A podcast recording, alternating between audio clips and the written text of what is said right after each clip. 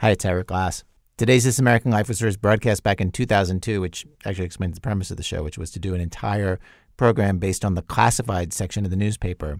Now, of course, Craigslist has taken the place of a lot of this classified advertising, putting the entire newspaper business in peril. So, in just seven years, this has turned into a look at what once was. Here's the show. Marilyn Tanyos has been working in the classifieds for 27 years at five different newspapers. And when she reads the ads, she sees things that you and I don't. The other day, she was sitting in her office at the Chicago Sun Times with two of her colleagues and with me, flipping through the paper and telling stories. She talked about the gun ads that Timothy McVeigh used to take out in the Arizona Republic back when she worked there, long before he blew up the federal building in Oklahoma. Or there was the time that Marilyn's own mother caught a thief when some stuff that had been stolen from one of their neighbors showed up in the for sale ads. Then Marilyn turned the page and spotted this ad in the used car section. Okay, here's an ad. Here's an ad that tells me something. Okay, I'm going to read this ad to you and I'm going to see what do you think it tells you. Okay. Volvo 92, a four-door sedan, automatic, mint condition, in and out, 37K, Texas car, exclamation point. Properly maintained and serviced, mechanically perfect, needs nothing. Must see to believe, respect, and appreciate $5,850 in the phone number. She looks at the three of us like, well, isn't it obvious? Then she points at the ad. This line must see to believe, respect, and appreciate. This person doesn't want to sell this car. Someone has forced him to sell this car. It's either his wife, he had a baby, they have to get a minivan. I can tell he doesn't want to sell the car. He's upset. Respect. You must see to respect.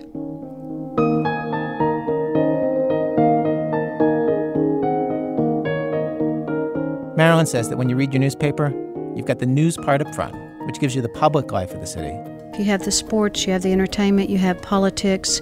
But if you read the classifieds, it's really about individual personal lives. It's my children have grown up. Do I really need the piano anymore?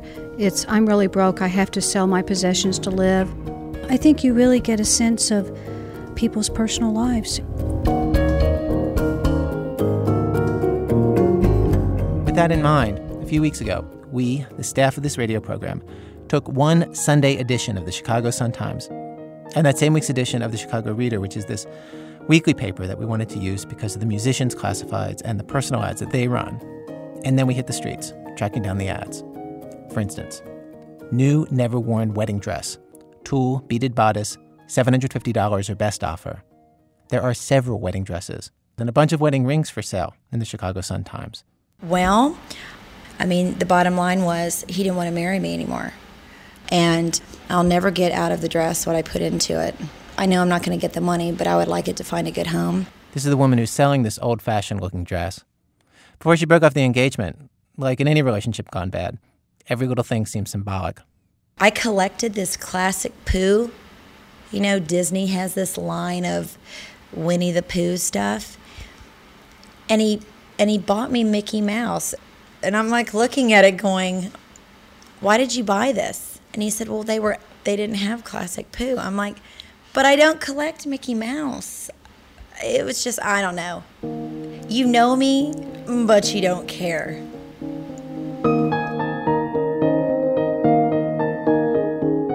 Same weekend, two hours after talking to her, we followed up on this ad Agoraphobics in Motion. AIM meets weekly in Lakeview East. Call for more details. Agoraphobics, you may or may not know, are people who fear going out into public, being around other people.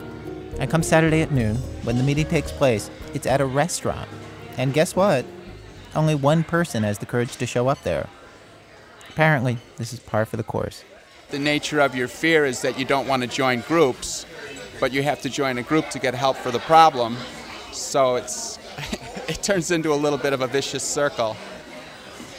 Three hours later, a short drive away, there's this ad to answer. House sale featuring vintage furniture, linens, jewelry, books, postcards, and a steamer trunk. Same owner for over 80 years. Okay, we're, we're trying to sell all the contents to help her pay for her nursing home. Kathy Gimperly and Pam Ball are running this house sale for a woman named Frances who's lived here since 1919 but is not present today to see strangers pick through everything that she has ever owned. She saved everything and organized her pen pal correspondences, carbon copies of letters, old birthday cards, all in plastic bags. As a librarian, she had a big collection of children's books, and she'd write in the front of her books where she bought them, under what circumstances. And not only that, she would write in a lot of these books uh, given to me by my dear brother. Well, he'd been dead for like 30 years. So she would gift herself books and then write in the frontispiece that it was from them. Uh, this is a book, and uh, Frances wrote in it from my brothers Victor and Laurie in heaven because I've always wanted this book. To Frances on Thanksgiving. And then it's dated November 21st, 1980.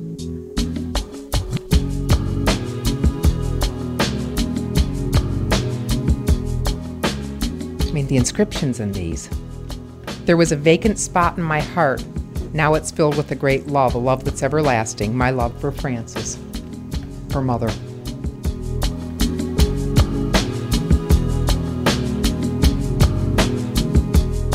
In this one day of classifieds are all the people trying to adopt babies and all the formerly adopted babies who are now adults looking for their parents. There's a church selling off all its furniture, and the death notice placed by Local 17 of the Heat and Frost Insulators Union for one of its members. There are those weird ads that say, I am not responsible for the debts of so and so. And this is a real ad. Dan Erler, if your belongings are not removed from 6123 South Archer Road, they will be discarded. And there are prayers. There are lots of prayers every day in the newspaper. Well, from WBEZ Chicago, it's This American Life, distributed by Public Radio International. Today in our program, something we have never tried before, and we're not sure anybody has ever tried this before. We bring you an entire hour of stories found from one day's classifieds. We use the Chicago Sun-Times from Sunday, August 25th, and the same week's edition of the Chicago Reader. The classifieds are a public space where intensely private thoughts are being expressed all the time, much like this radio program. Stay with us. Okay, maybe this is a cheap move, but we're going to start our radio program today with the most poignant possible elements for any story. They are the lost and found column and a puppy. Here's the ad. Stolen dog, black, toy poodle named Isis. Stolen 72702 from the Armitage Kedzie area. Call 312 719 3669. The production manager for our show, Todd Bachman, who normally is not on the air but who helps us get our show on the air, wanted to get in on the action this week, and he was the one to check out this ad. When I saw this ad, the thing that hooked me was the word stolen. The toy poodle wasn't lost, like most missing dogs are, but abducted. Leo, the author of this ad, was working in his garage while Isis played in the fenced yard just outside. When he came out, Isis was gone. His best guess about what happened is sort of incredible. Leo thinks Isis was taken by a puppy mill for breeding. Some neighborhood kids say they saw a woman come into Leo's yard and chase Isis around and around until she finally caught the toy poodle and ran off. Kind of like a scene from 101 Dalmatians. So when I asked the kids, then, you know, everything hit the rotary oscillator. Uh, I don't know. What I, I'm, I'm being a locksmith. That there's a right and wrong, and what's mine is mine. What's yours is yours. And and, and, and I like to keep the status quo. Okay, that's why I'm um, in the profession uh, to help keep that status quo.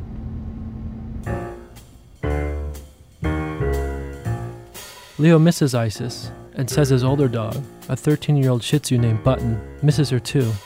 Leo had big plans for Isis. What I wanted to do was mate her with Button uh, for, for puppies. Yeah, Shih Tzu and Poodle. A Shadoodle.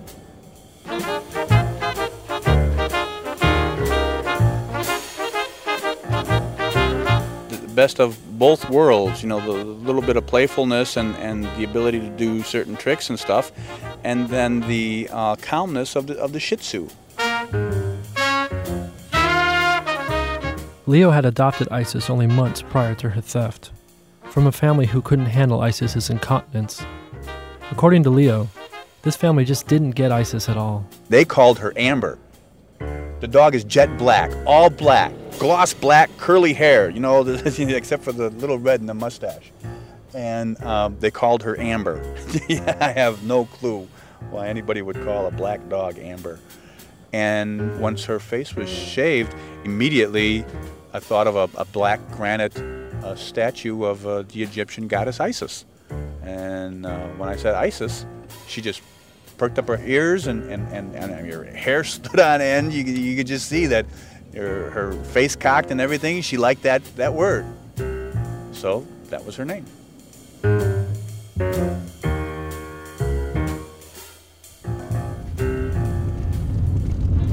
I spent a few hours with Leo riding around in his minivan on his quest to rescue ISIS. In addition to the classified ad Leo has in all the major daily and weekly papers in Chicago, he's flooded his local park with flyers and has even taped an enlarged 5 foot by 5 foot version of it to his minivan. The flyers also offer a reward of $20. I'm a small guy, and, and I could offer the hundred dollar reward or something, but um, I don't want the people to think that they can just steal a dog and get get a lot of reward. I want them to realize also that the person that they stole the dog from, you know, doesn't have much. You know that, that that's not wealthy. Just because I got a poodle doesn't mean, you know, that I live in a Taj Mahal. Oh, you haven't separated? We head to the animal shelter, which brings in newly captured dogs from off the streets every seven days. You be nice or nobody's going to adopt you. Now, do you think anybody's going to want to adopt those teeth? After scouring the rows of cages without success, we decide to head over to a Spanish speaking paper called La Raza to place yet another ad. Is this a help wanted ad? No, this is a. I had my dog stolen a while ago. I talked to you on the phone. For the ad in La Raza, Leo decides to take a more creative approach. He has the man at the desk read the ad back to him to make sure he got every word.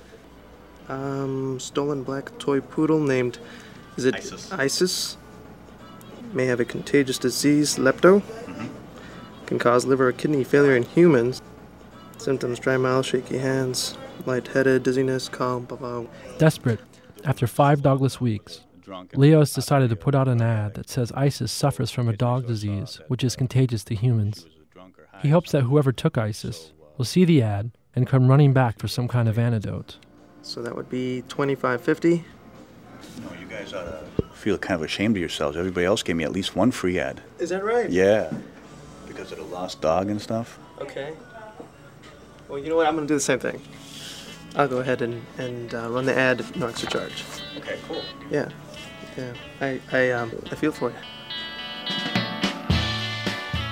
Despite all of Leo's ingenuity and effort, the ads just don't seem to be working. Even Leo says that if you don't find your dog after the first couple of hours, it's pretty unlikely you ever will. He keeps putting ads in the paper though. He doesn't know what else to do.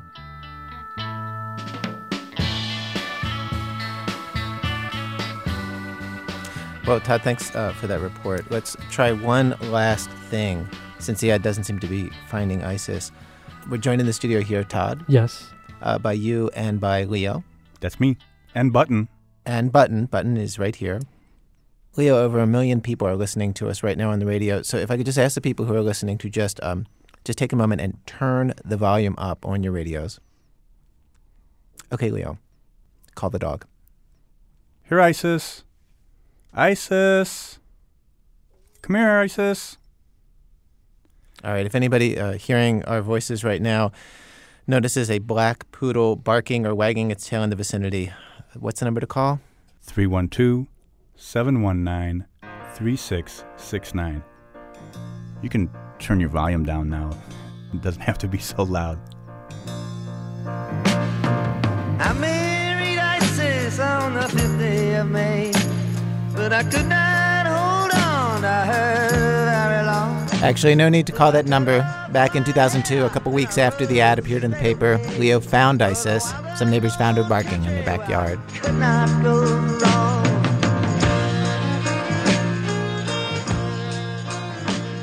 Well, the Help Wanted section of the Sun Times on August 25th was a thin four pages, which is a shame because if you count people these days who've given up on finding a job and people who are working part time but want full time work, the jobless rate in America right now is nearly 10%, according to the U.S. Labor Department.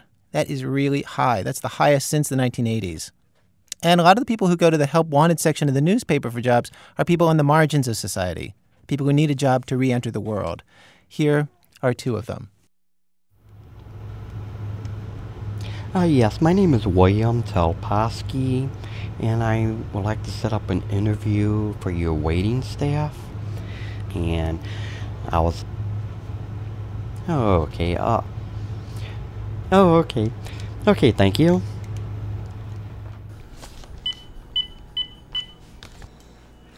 Good morning, Mr. Chadberry. How are you? Um, it's going fine. My name is Helen Bowler, and I saw that you have a listing for a waitress wanted, and I'm wondering can I come by today or tomorrow and do an interview? Today would be better. What time? My name is William, and I've been looking for a job for, for a year. Faxing resumes, filling out applications. I usually try to fill out at least 10 a day. I'm looking at the um, help wanted ads. Over the past few days, I've been to McDonald's, Burger King, White Castle, Kmart, Walgreens, Chunky Cheese, all over the place.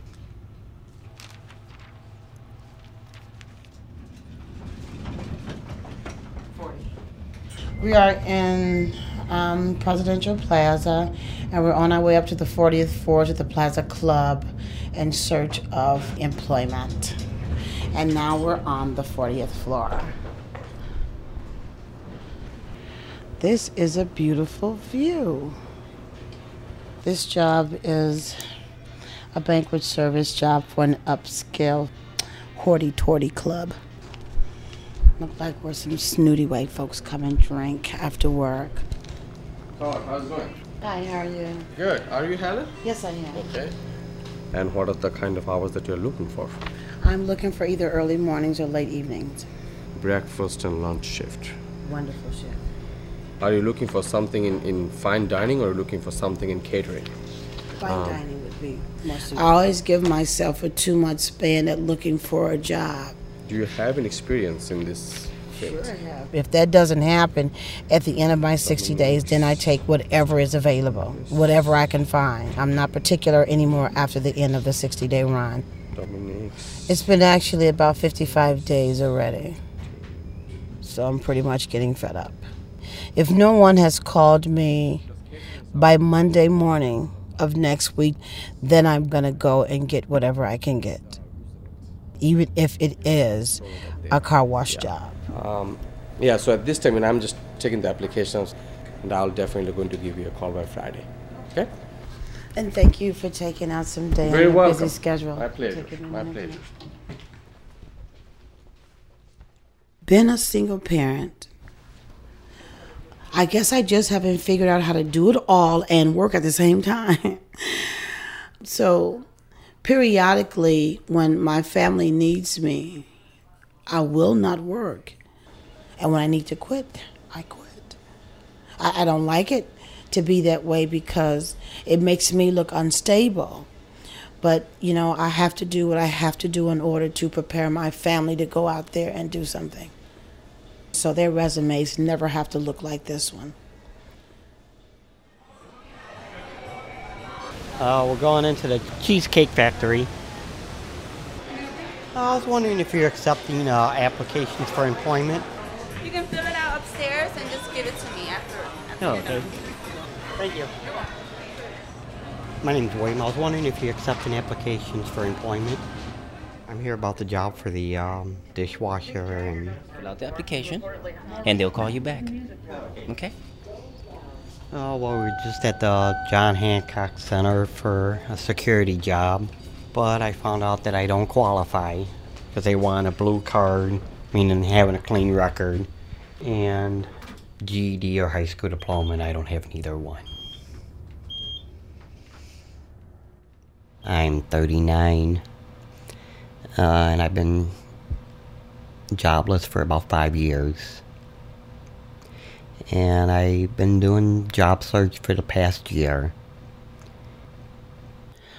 I worked uh, 15 years in a fast food restaurant, and I was um, a gas station attendant, groundskeeper for a cemetery, and for about two years, uh, I was the short order cook. I went in went into work drunk one day, and that's when I found out that I had a, a real serious alcohol problem and it took me from that time up until today to to do something about the alcohol problem. It's been uh, 13 months since I had um, since I had a drink. Cocaine and heroin. That was my drug of choice. Occasionally, I would take a drink. And in between um, using heroin and getting sober, I gave birth to two children. I have this friend of mine. He prefers living out on the street, no money or nothing. That's what he chooses, you know, for that to be his life. And I, I was going down that road myself. I had been what they call a kept woman. I always met men that wanted to take care of me. So a job wasn't important. I was young and I wasn't thinking about tomorrow or I have no 401k plan, I have no OH into retirement monies, you know. I wasn't thinking about all that stuff cuz when you're when you're 18, you think you're going to live forever. I think turning 40 made a big difference in how I want to do things for now on. Then being a grandmother just really blew me out of the water. Whoa. And I've gained more respect for authority figures. So it'll be easier working now because I've accepted the fact that I do need a job. So that calls for me to kind of humble myself now where I wasn't early on in life. When I was growing up, uh, my mother always told me that little things mean a lot. That's why I get myself up in the morning, get myself out of the house to fill out the applications, get the newspaper, fax out resumes. I wish I could answer, um, you know, what's taken me so long on, on getting a job. William and Helen talk with Joe Richman of Radio Diaries. He put together their stories and thanks Strive, an employment service here in Chicago. Coming up, Jon Langford of the Mekons and the Waco Brothers tries to find out whether it is possible to create a workable band from the newspaper ads in just one day. That's from Chicago Public Radio and Public Radio International in a minute when our program continues. It's American Life. I'm Ira Glass. If you're just tuning in, all this hour we're bringing you stories that we got from the classified ads that appeared on just one day, August 25th, in the Chicago Sun-Times and in the Chicago Reader that same week. You know, often with the classifieds, you'll come across an ad where somebody is looking for something, and then practically right alongside that ad, there is somebody else who is offering the very thing that that person is seeking. You've seen this? This seems to be especially true in the musicians classifieds. You'll see guitarist looking for drummer, and then right there you'll see drummer looking for guitarist, right on the same page. It's kind of heartbreaking, really. So we got to thinking, what if somebody were to play matchmaker for all of those people and do what all of us think when we see those ads? Well, our producer Starlee Kine recruited Jon Langford of the Mekons to do just that, to go through the classifieds and create a band, a band culled entirely from the classifieds to play together for exactly one day, long enough to gather together in a recording studio to record their one and only song. Starlee? Jon's never had to turn to the classifieds for bandmates. His band, the Three Johns, were such close friends that all three of them slept in the same bed while on tour. His country punk band, the Waco Brothers, was started at a club one night as a way to get free beer. And the Mekons, who have been together for 25 years, is mostly people he went to school with in Leeds. We haven't never really decided to form a band. They've just kind of like appeared. It's like you'd be sitting around in the pub and say, "Well, we need to be in a band." You know, everybody else is in a band. Why don't we have one? So, and it's been people pretty close to yourself and pretty with similar tastes. We chose seven different musicians. The only thing they had in common was that no two of them would have played together under any other imaginable circumstance. Ad number one indie rock bassist and drummer available with practice bass in suburbs. Influences include Shellac, Fugazi, Mogwai, and Blonde Redhead. Contact Ben. This is from their demo. The death of success! The death of success! The death of success! Ad number two. Smooth, sultry, soulful female vocalist seeks jazz musicians for band. Along a mountain pass, there is a patch of grass where the swinging shepherd plays his tune. Ad 3, an acid funk percussionist named Steve. Ad 4, an electric violinist named Nathan. He's working on a rock opera about a conspiracy theory, and at present, that's all he's at liberty to say about it. Ad 5, experienced contemporary Christian worship leader musician plays guitar, available for Bible studies and larger small church situations.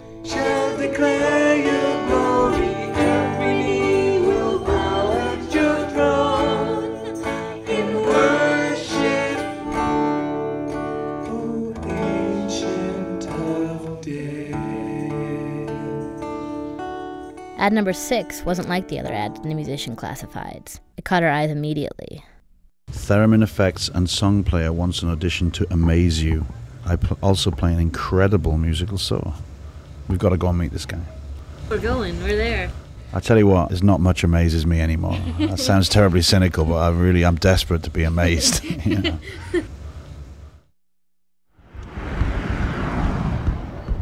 The theremin, of course, is the only instrument in the world that you play without touching. You just wave your hand through the air above it, which alters the electromagnetic field. Somehow, this produces a sound like a flying saucer in an old episode of The Twilight Zone. We ring his doorbell. Hello, Hello, Eric. It's Jon and Starlee. Okay. Eric Muller, the theremin player, turns out to be a retired factory worker who lives in one of those overstuffed apartments where every corner is filled with tchotchkes and souvenirs from all over the world. In other words, pretty much exactly where you'd imagine a theremin player living. How are you? Okay, how are you? There are pictures of his wife and family everywhere, and it's the only apartment I've ever seen with a hand painted mural that covers an entire wall and features both a waterfall and a volcano. Wow. Wow. We head into a little room in the back of the apartment, and he flips on the theremin, a thin black box which looks no cooler than a clock radio. Uh, would you like something classical or would you like something contemporary? What would you like to have?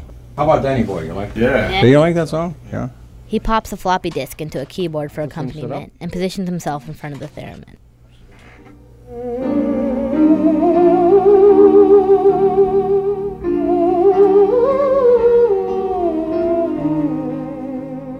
Eric's a 60 something year old man in a royal blue tank top and matching blue gym shorts. He's warm and grandfatherly.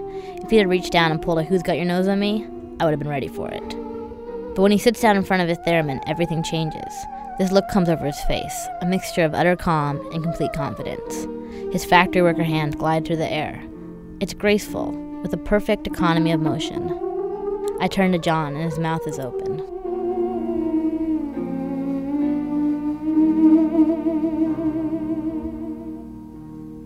We were going to ask you to amaze us. you did. You just did. that's how you play it. I know, it's great. You, you speak the truth. I'm amazed. I told you, I'm amazed. I came here. I was going to say, I was going to ring your doorbell and go, Eric, amaze me. but then you wouldn't have let me in.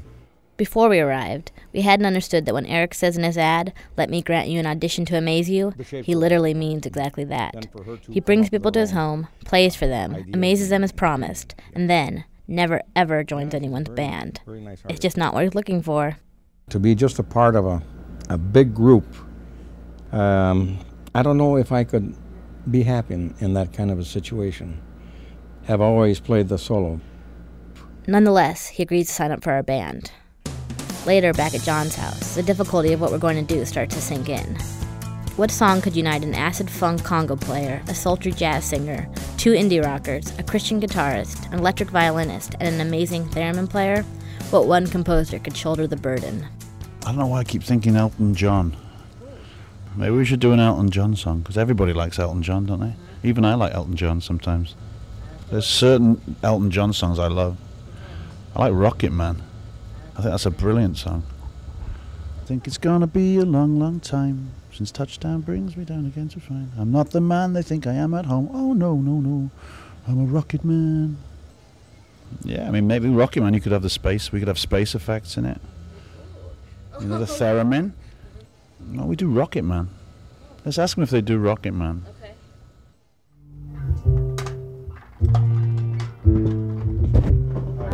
You doing? nice to meet you, man. That's Sam playing guitar. That's Eric with the theremin. The big day arrives. One by one, members of our one day band show up at the studio, where Jon recorded most of his own albums. Eric, the theremin player, brings his wife. And just like in any situation, the cliques immediately form. The rhythm section hits it off immediately. They make musician jokes like changing the time signature from a 4 4 to a 6 8 that crack each other up. You met the rhythm guys? Every band has the guy who's a quiet lone wolf, and in this band it's the electric violinist. He's off in the corner practicing his violin and not talking to anyone. When I ask how he's doing, he tells me he can't hear himself through his headphones. And then he utters the last sentence you hope to hear when you're throwing a group of strangers together in a band. I'm in anger management, actually. He proceeds to scare me with stories of other recording sessions he's been in. Well, it was the same situation. I was in a studio like this, and I couldn't hear myself very well, so I took the violin by the neck, um, right here, and I basically just, you know, I took it like a, I don't know, like a, like an axe, and just went bam, and it just every pieces went flying everywhere. And you done this T- twice, actually. twice? Yeah. So, we're working on that.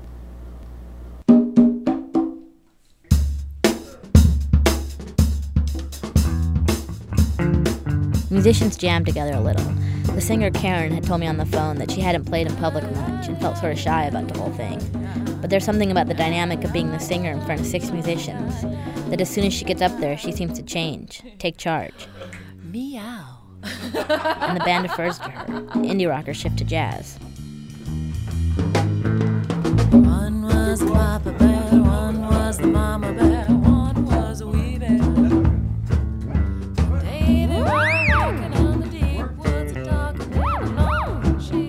After maybe 10 minutes of this, they know each other well enough to play through Rocket Man for the first time. I don't know, do you want to give a count? You wanna go?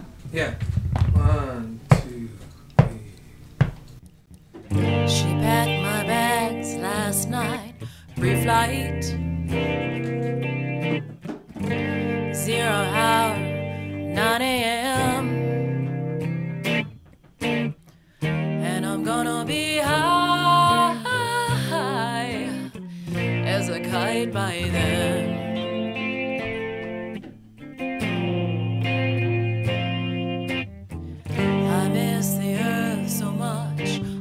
my wife.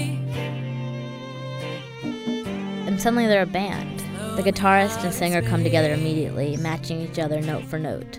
The rhythm section joins in shortly after, one perfectly fused unit. The electric violinist jumps in next, followed by the theremin player right on cue. Jon's standing in the middle of the room waiting to step in, but there's nothing for him to even do. And sure, this isn't a real band, and after today, they'll never play together again. And I know it's just a cover of Rocket Man. But everyone in the room seemed to be feeling the same, all light and giddy and sentimental and corny. It came together so easily, like they'd been a band for years.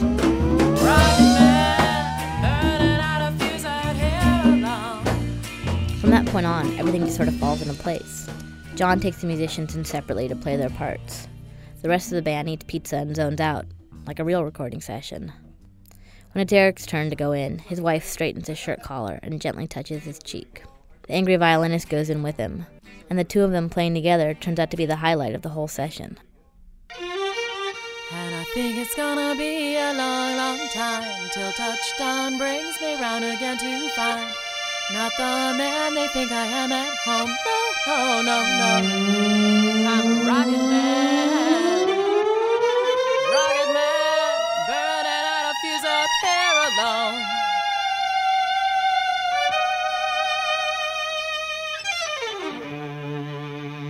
Eric, that sounds great.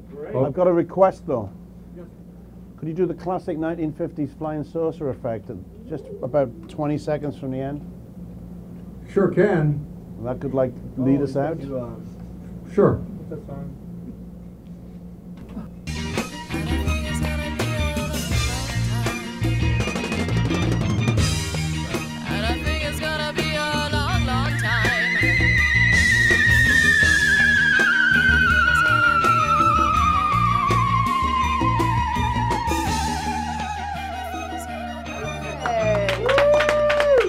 That was excellent. Yeah. Fantastic. Does he do this around the house all the time? Afterwards, Jon and I go to his house and put on a CD for his wife. He can't get over how easy it was. His recording sessions never go this fast.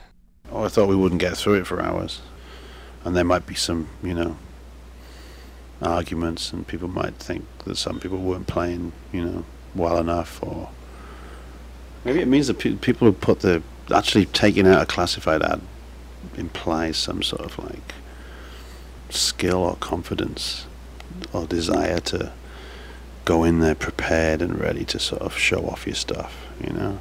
Maybe it's like when you have bands with who are just all friends, then you can have people who, you know, can't really play that well. that might be this, you know, maybe, I don't know. And it's kind of, that was kind of refreshing in a funny sort of way to think I could go in a studio, you know, just with a bunch of people who'd never met each other before and make something that was, you know, nothing to be ashamed of.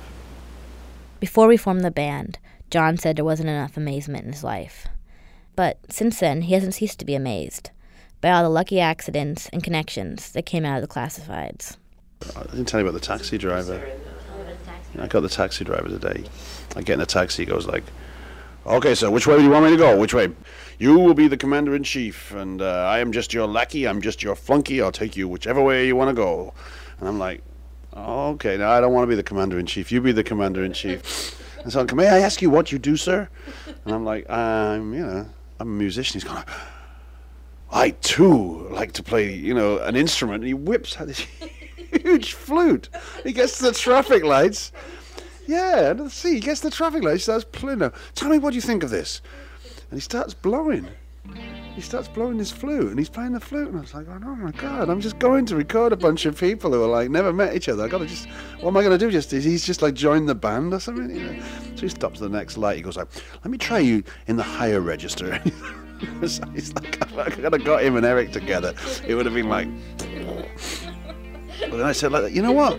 I'm doing today. I'm going to a studio to record a lot of musicians who've never met, and you could, I could sneak you in if you got like a couple of hours free and you want to come in. But I said, what are the chances that I'd be doing that? And somebody would start playing music to me, and a taxi driver, and he went like, "Are you familiar with the writings of Jung?"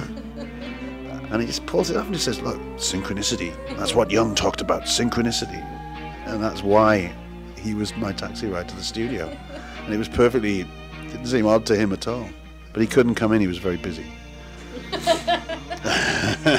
but he gave me his phone number.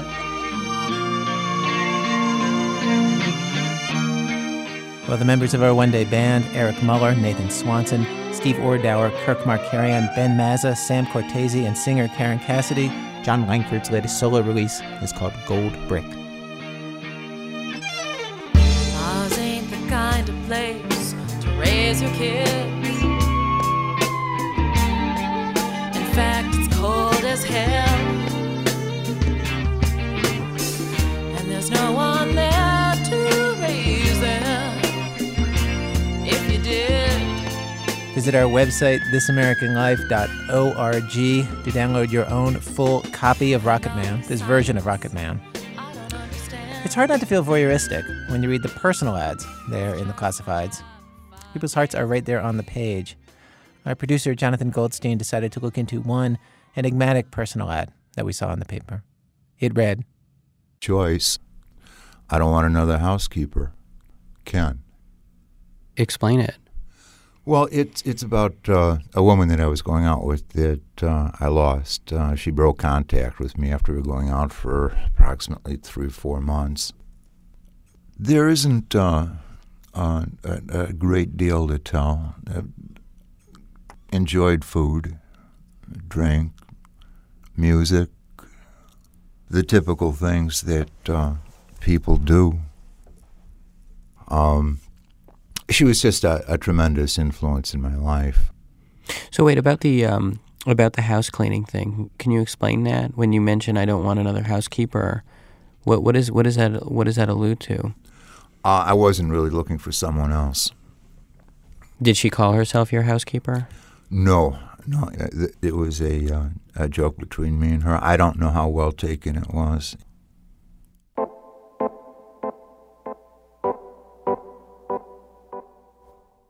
Explain her departure though. It it was uh, brutally sudden. Um, I found out uh, what she did for a living, which is something that uh, you know it was part of her mystique as I was going out with her. Uh, some allusions were made to uh, being something like a secretary, uh, and it, it was something that, that I probably should have uh, uh, tried to make more sense out of. And I, I found out that uh, she was a uh, sexual surrogate. How, how do you mean? What is that? She performed sexually for, for another person? I, I assume that's what it is.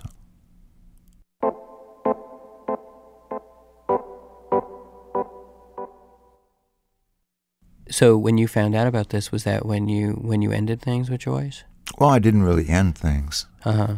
Uh, I gave her a call, and uh, she said to me, "This changes everything, doesn't it?" And I, I was kind of caught off guard. I, I didn't know exactly what to say, so I just said that, uh, you know, like everything else, it, it changes everything, and it changes nothing. We're still who we are. Um, but before I had a chance to say anything else, she said she didn't want me to call her again. So the next time the next time that you called her, That number was no longer functioning with her behind it.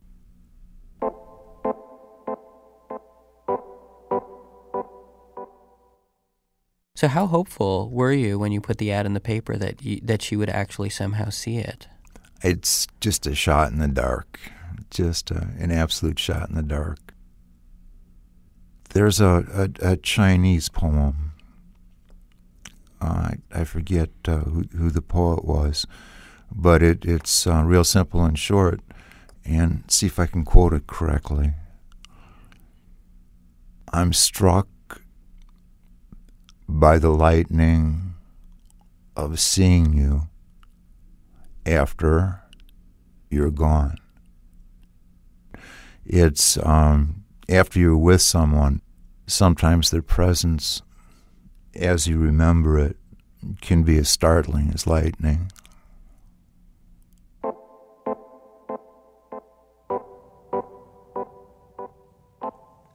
One of the things that the people at the Sun Times said to me was that a lot of the classified section is really for people in transition, ditching an old life or starting a new life, whether they want to or not. And of course, in the for sale section of the paper, people go to the classifieds to start a new life by buying the cast offs of somebody else's old life. And they end up with stuff that's heavy with history, but it's not their history. Jay Allison has been making his life over from scratch recently, buying other people's stuff from garage sales, from eBay, from the classifieds. As part of the project, he polled his own kids about what to buy, and as you'll hear, they were only intermittently helpful. Uh, and he made some phone calls to the Sun Times classifieds ads. What do you hate? Do you hate the house or what it stands for? Both. What's wrong with the house? Dad. I don't know. Look at it. It's tiny and small and and like falling apart. Like Uh, I wouldn't want to live here even if we had to live here like if you and mom were still married. Like I still wouldn't want to live here. This house isn't falling apart. It's It is just though, and the basement smells. And it probably has mice.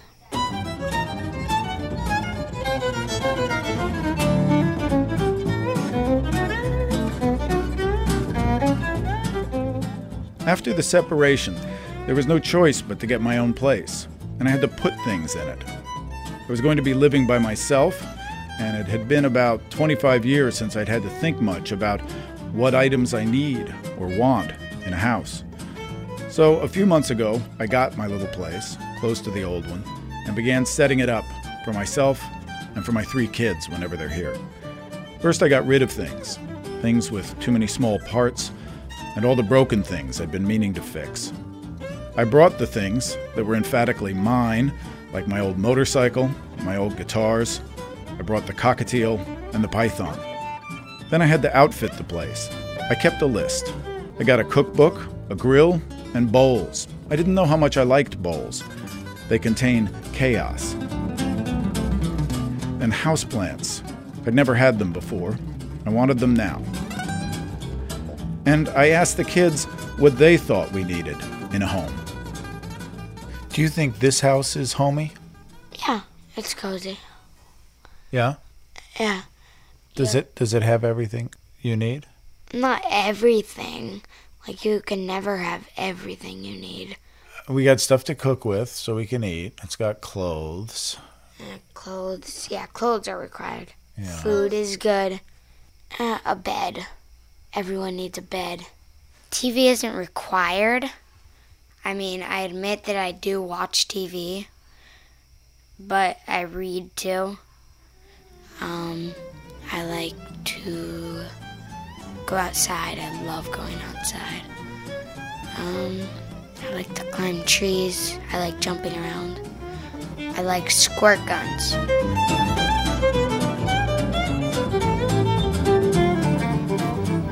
What else do I need to get to, for this house to make it uh, any homier, Lil?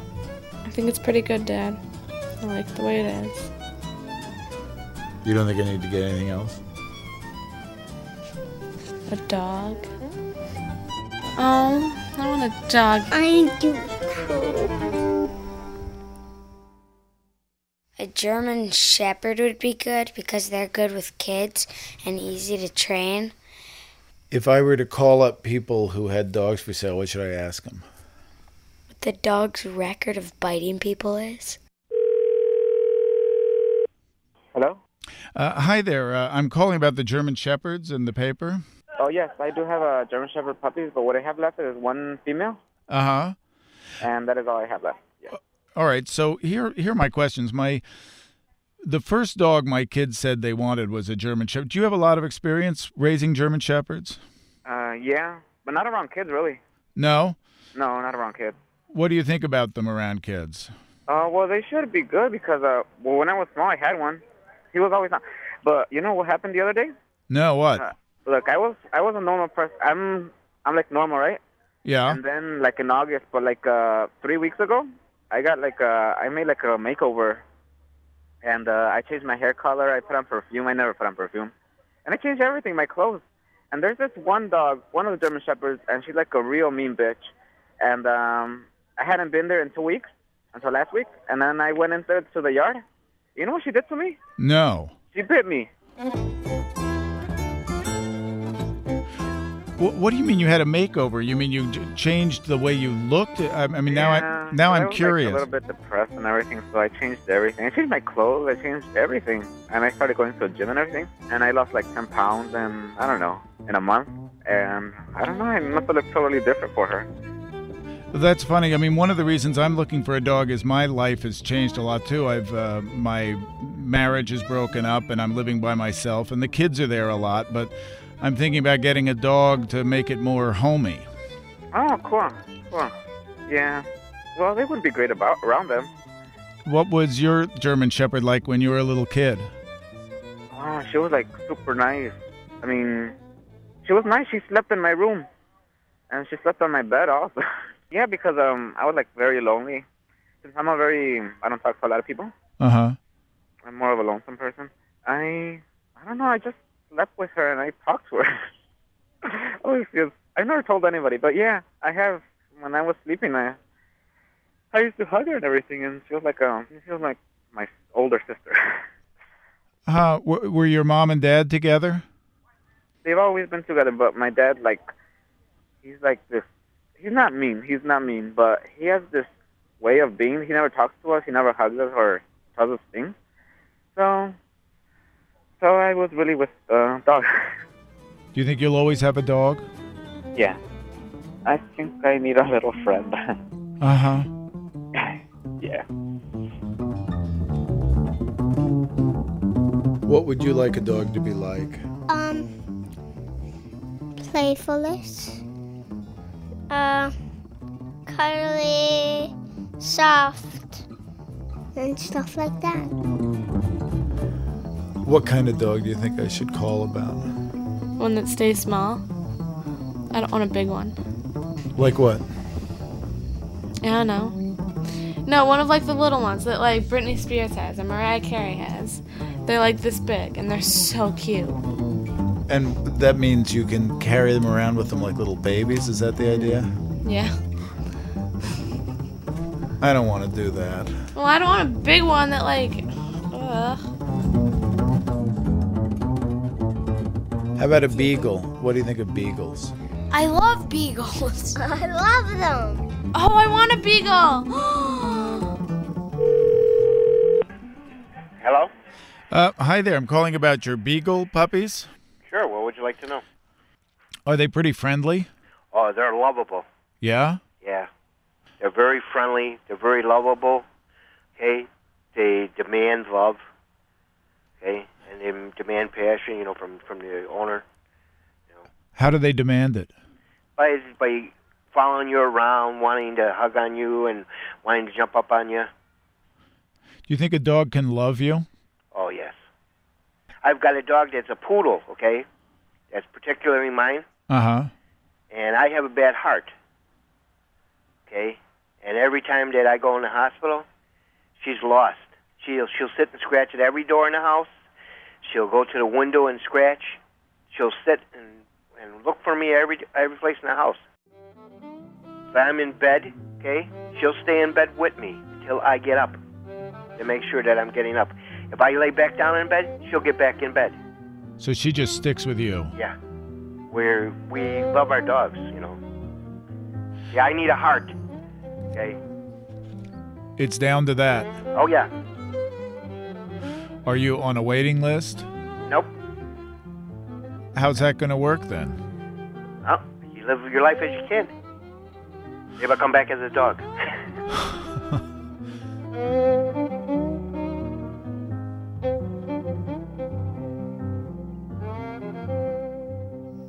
I think you should get one. Why? Because then when we're not here, you'll have someone to keep you company. And someone to take care of when we're not here. You think I'm lonely? I'm sure sometimes you get lonely. Everyone gets lonely sometimes.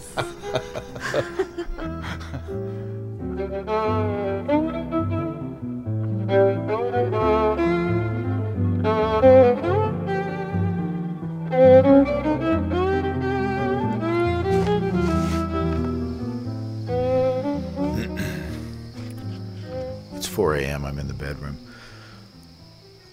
A dog explains those extraneous noises of an empty house. It breathes the same air with you. It needs an occasional conversation, a hand on the back, more so than a cockatiel or a python, anyway. It stays with you, even in the middle of the night, at 4 a.m., when you've woken with a harsh taste in your mouth and you're writing on a yellow legal pad in the dim light, and only the crickets and the wind outside, like now.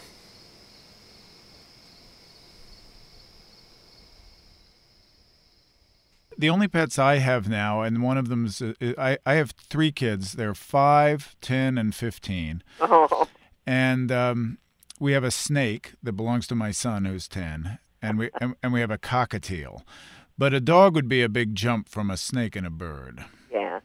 But you get a lot more affection from a dog than you would a bird and a, and a snake. That's right.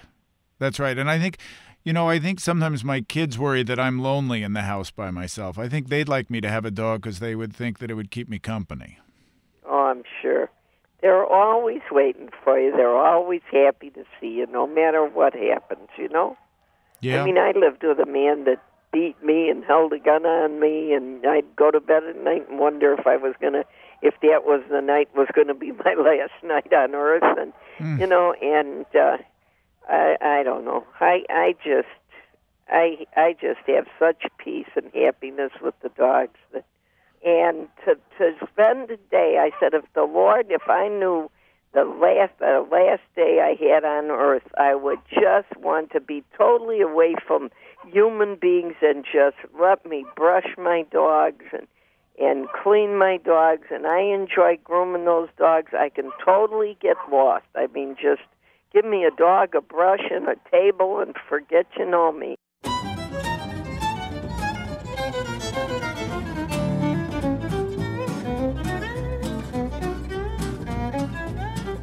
So, we haven't decided on a dog yet. I'm dropping by the pound just to see.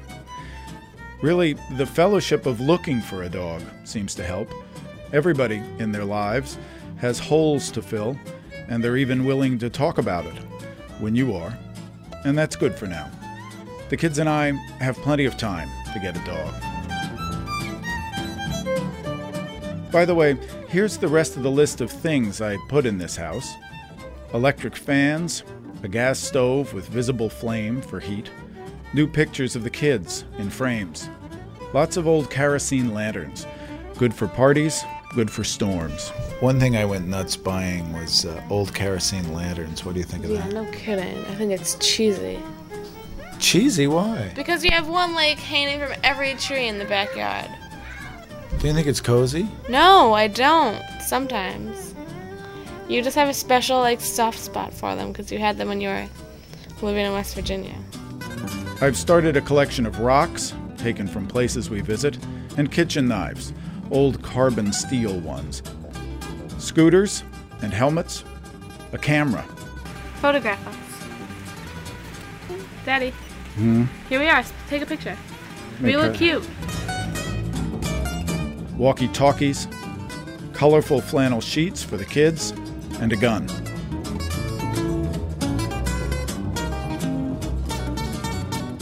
And the first thing, the first thing I got when I moved in was rugs. To soften everything, to mute the empty sound. Rugs on the floor of my house when I moved in, so I could circle three times and lie down like a dog.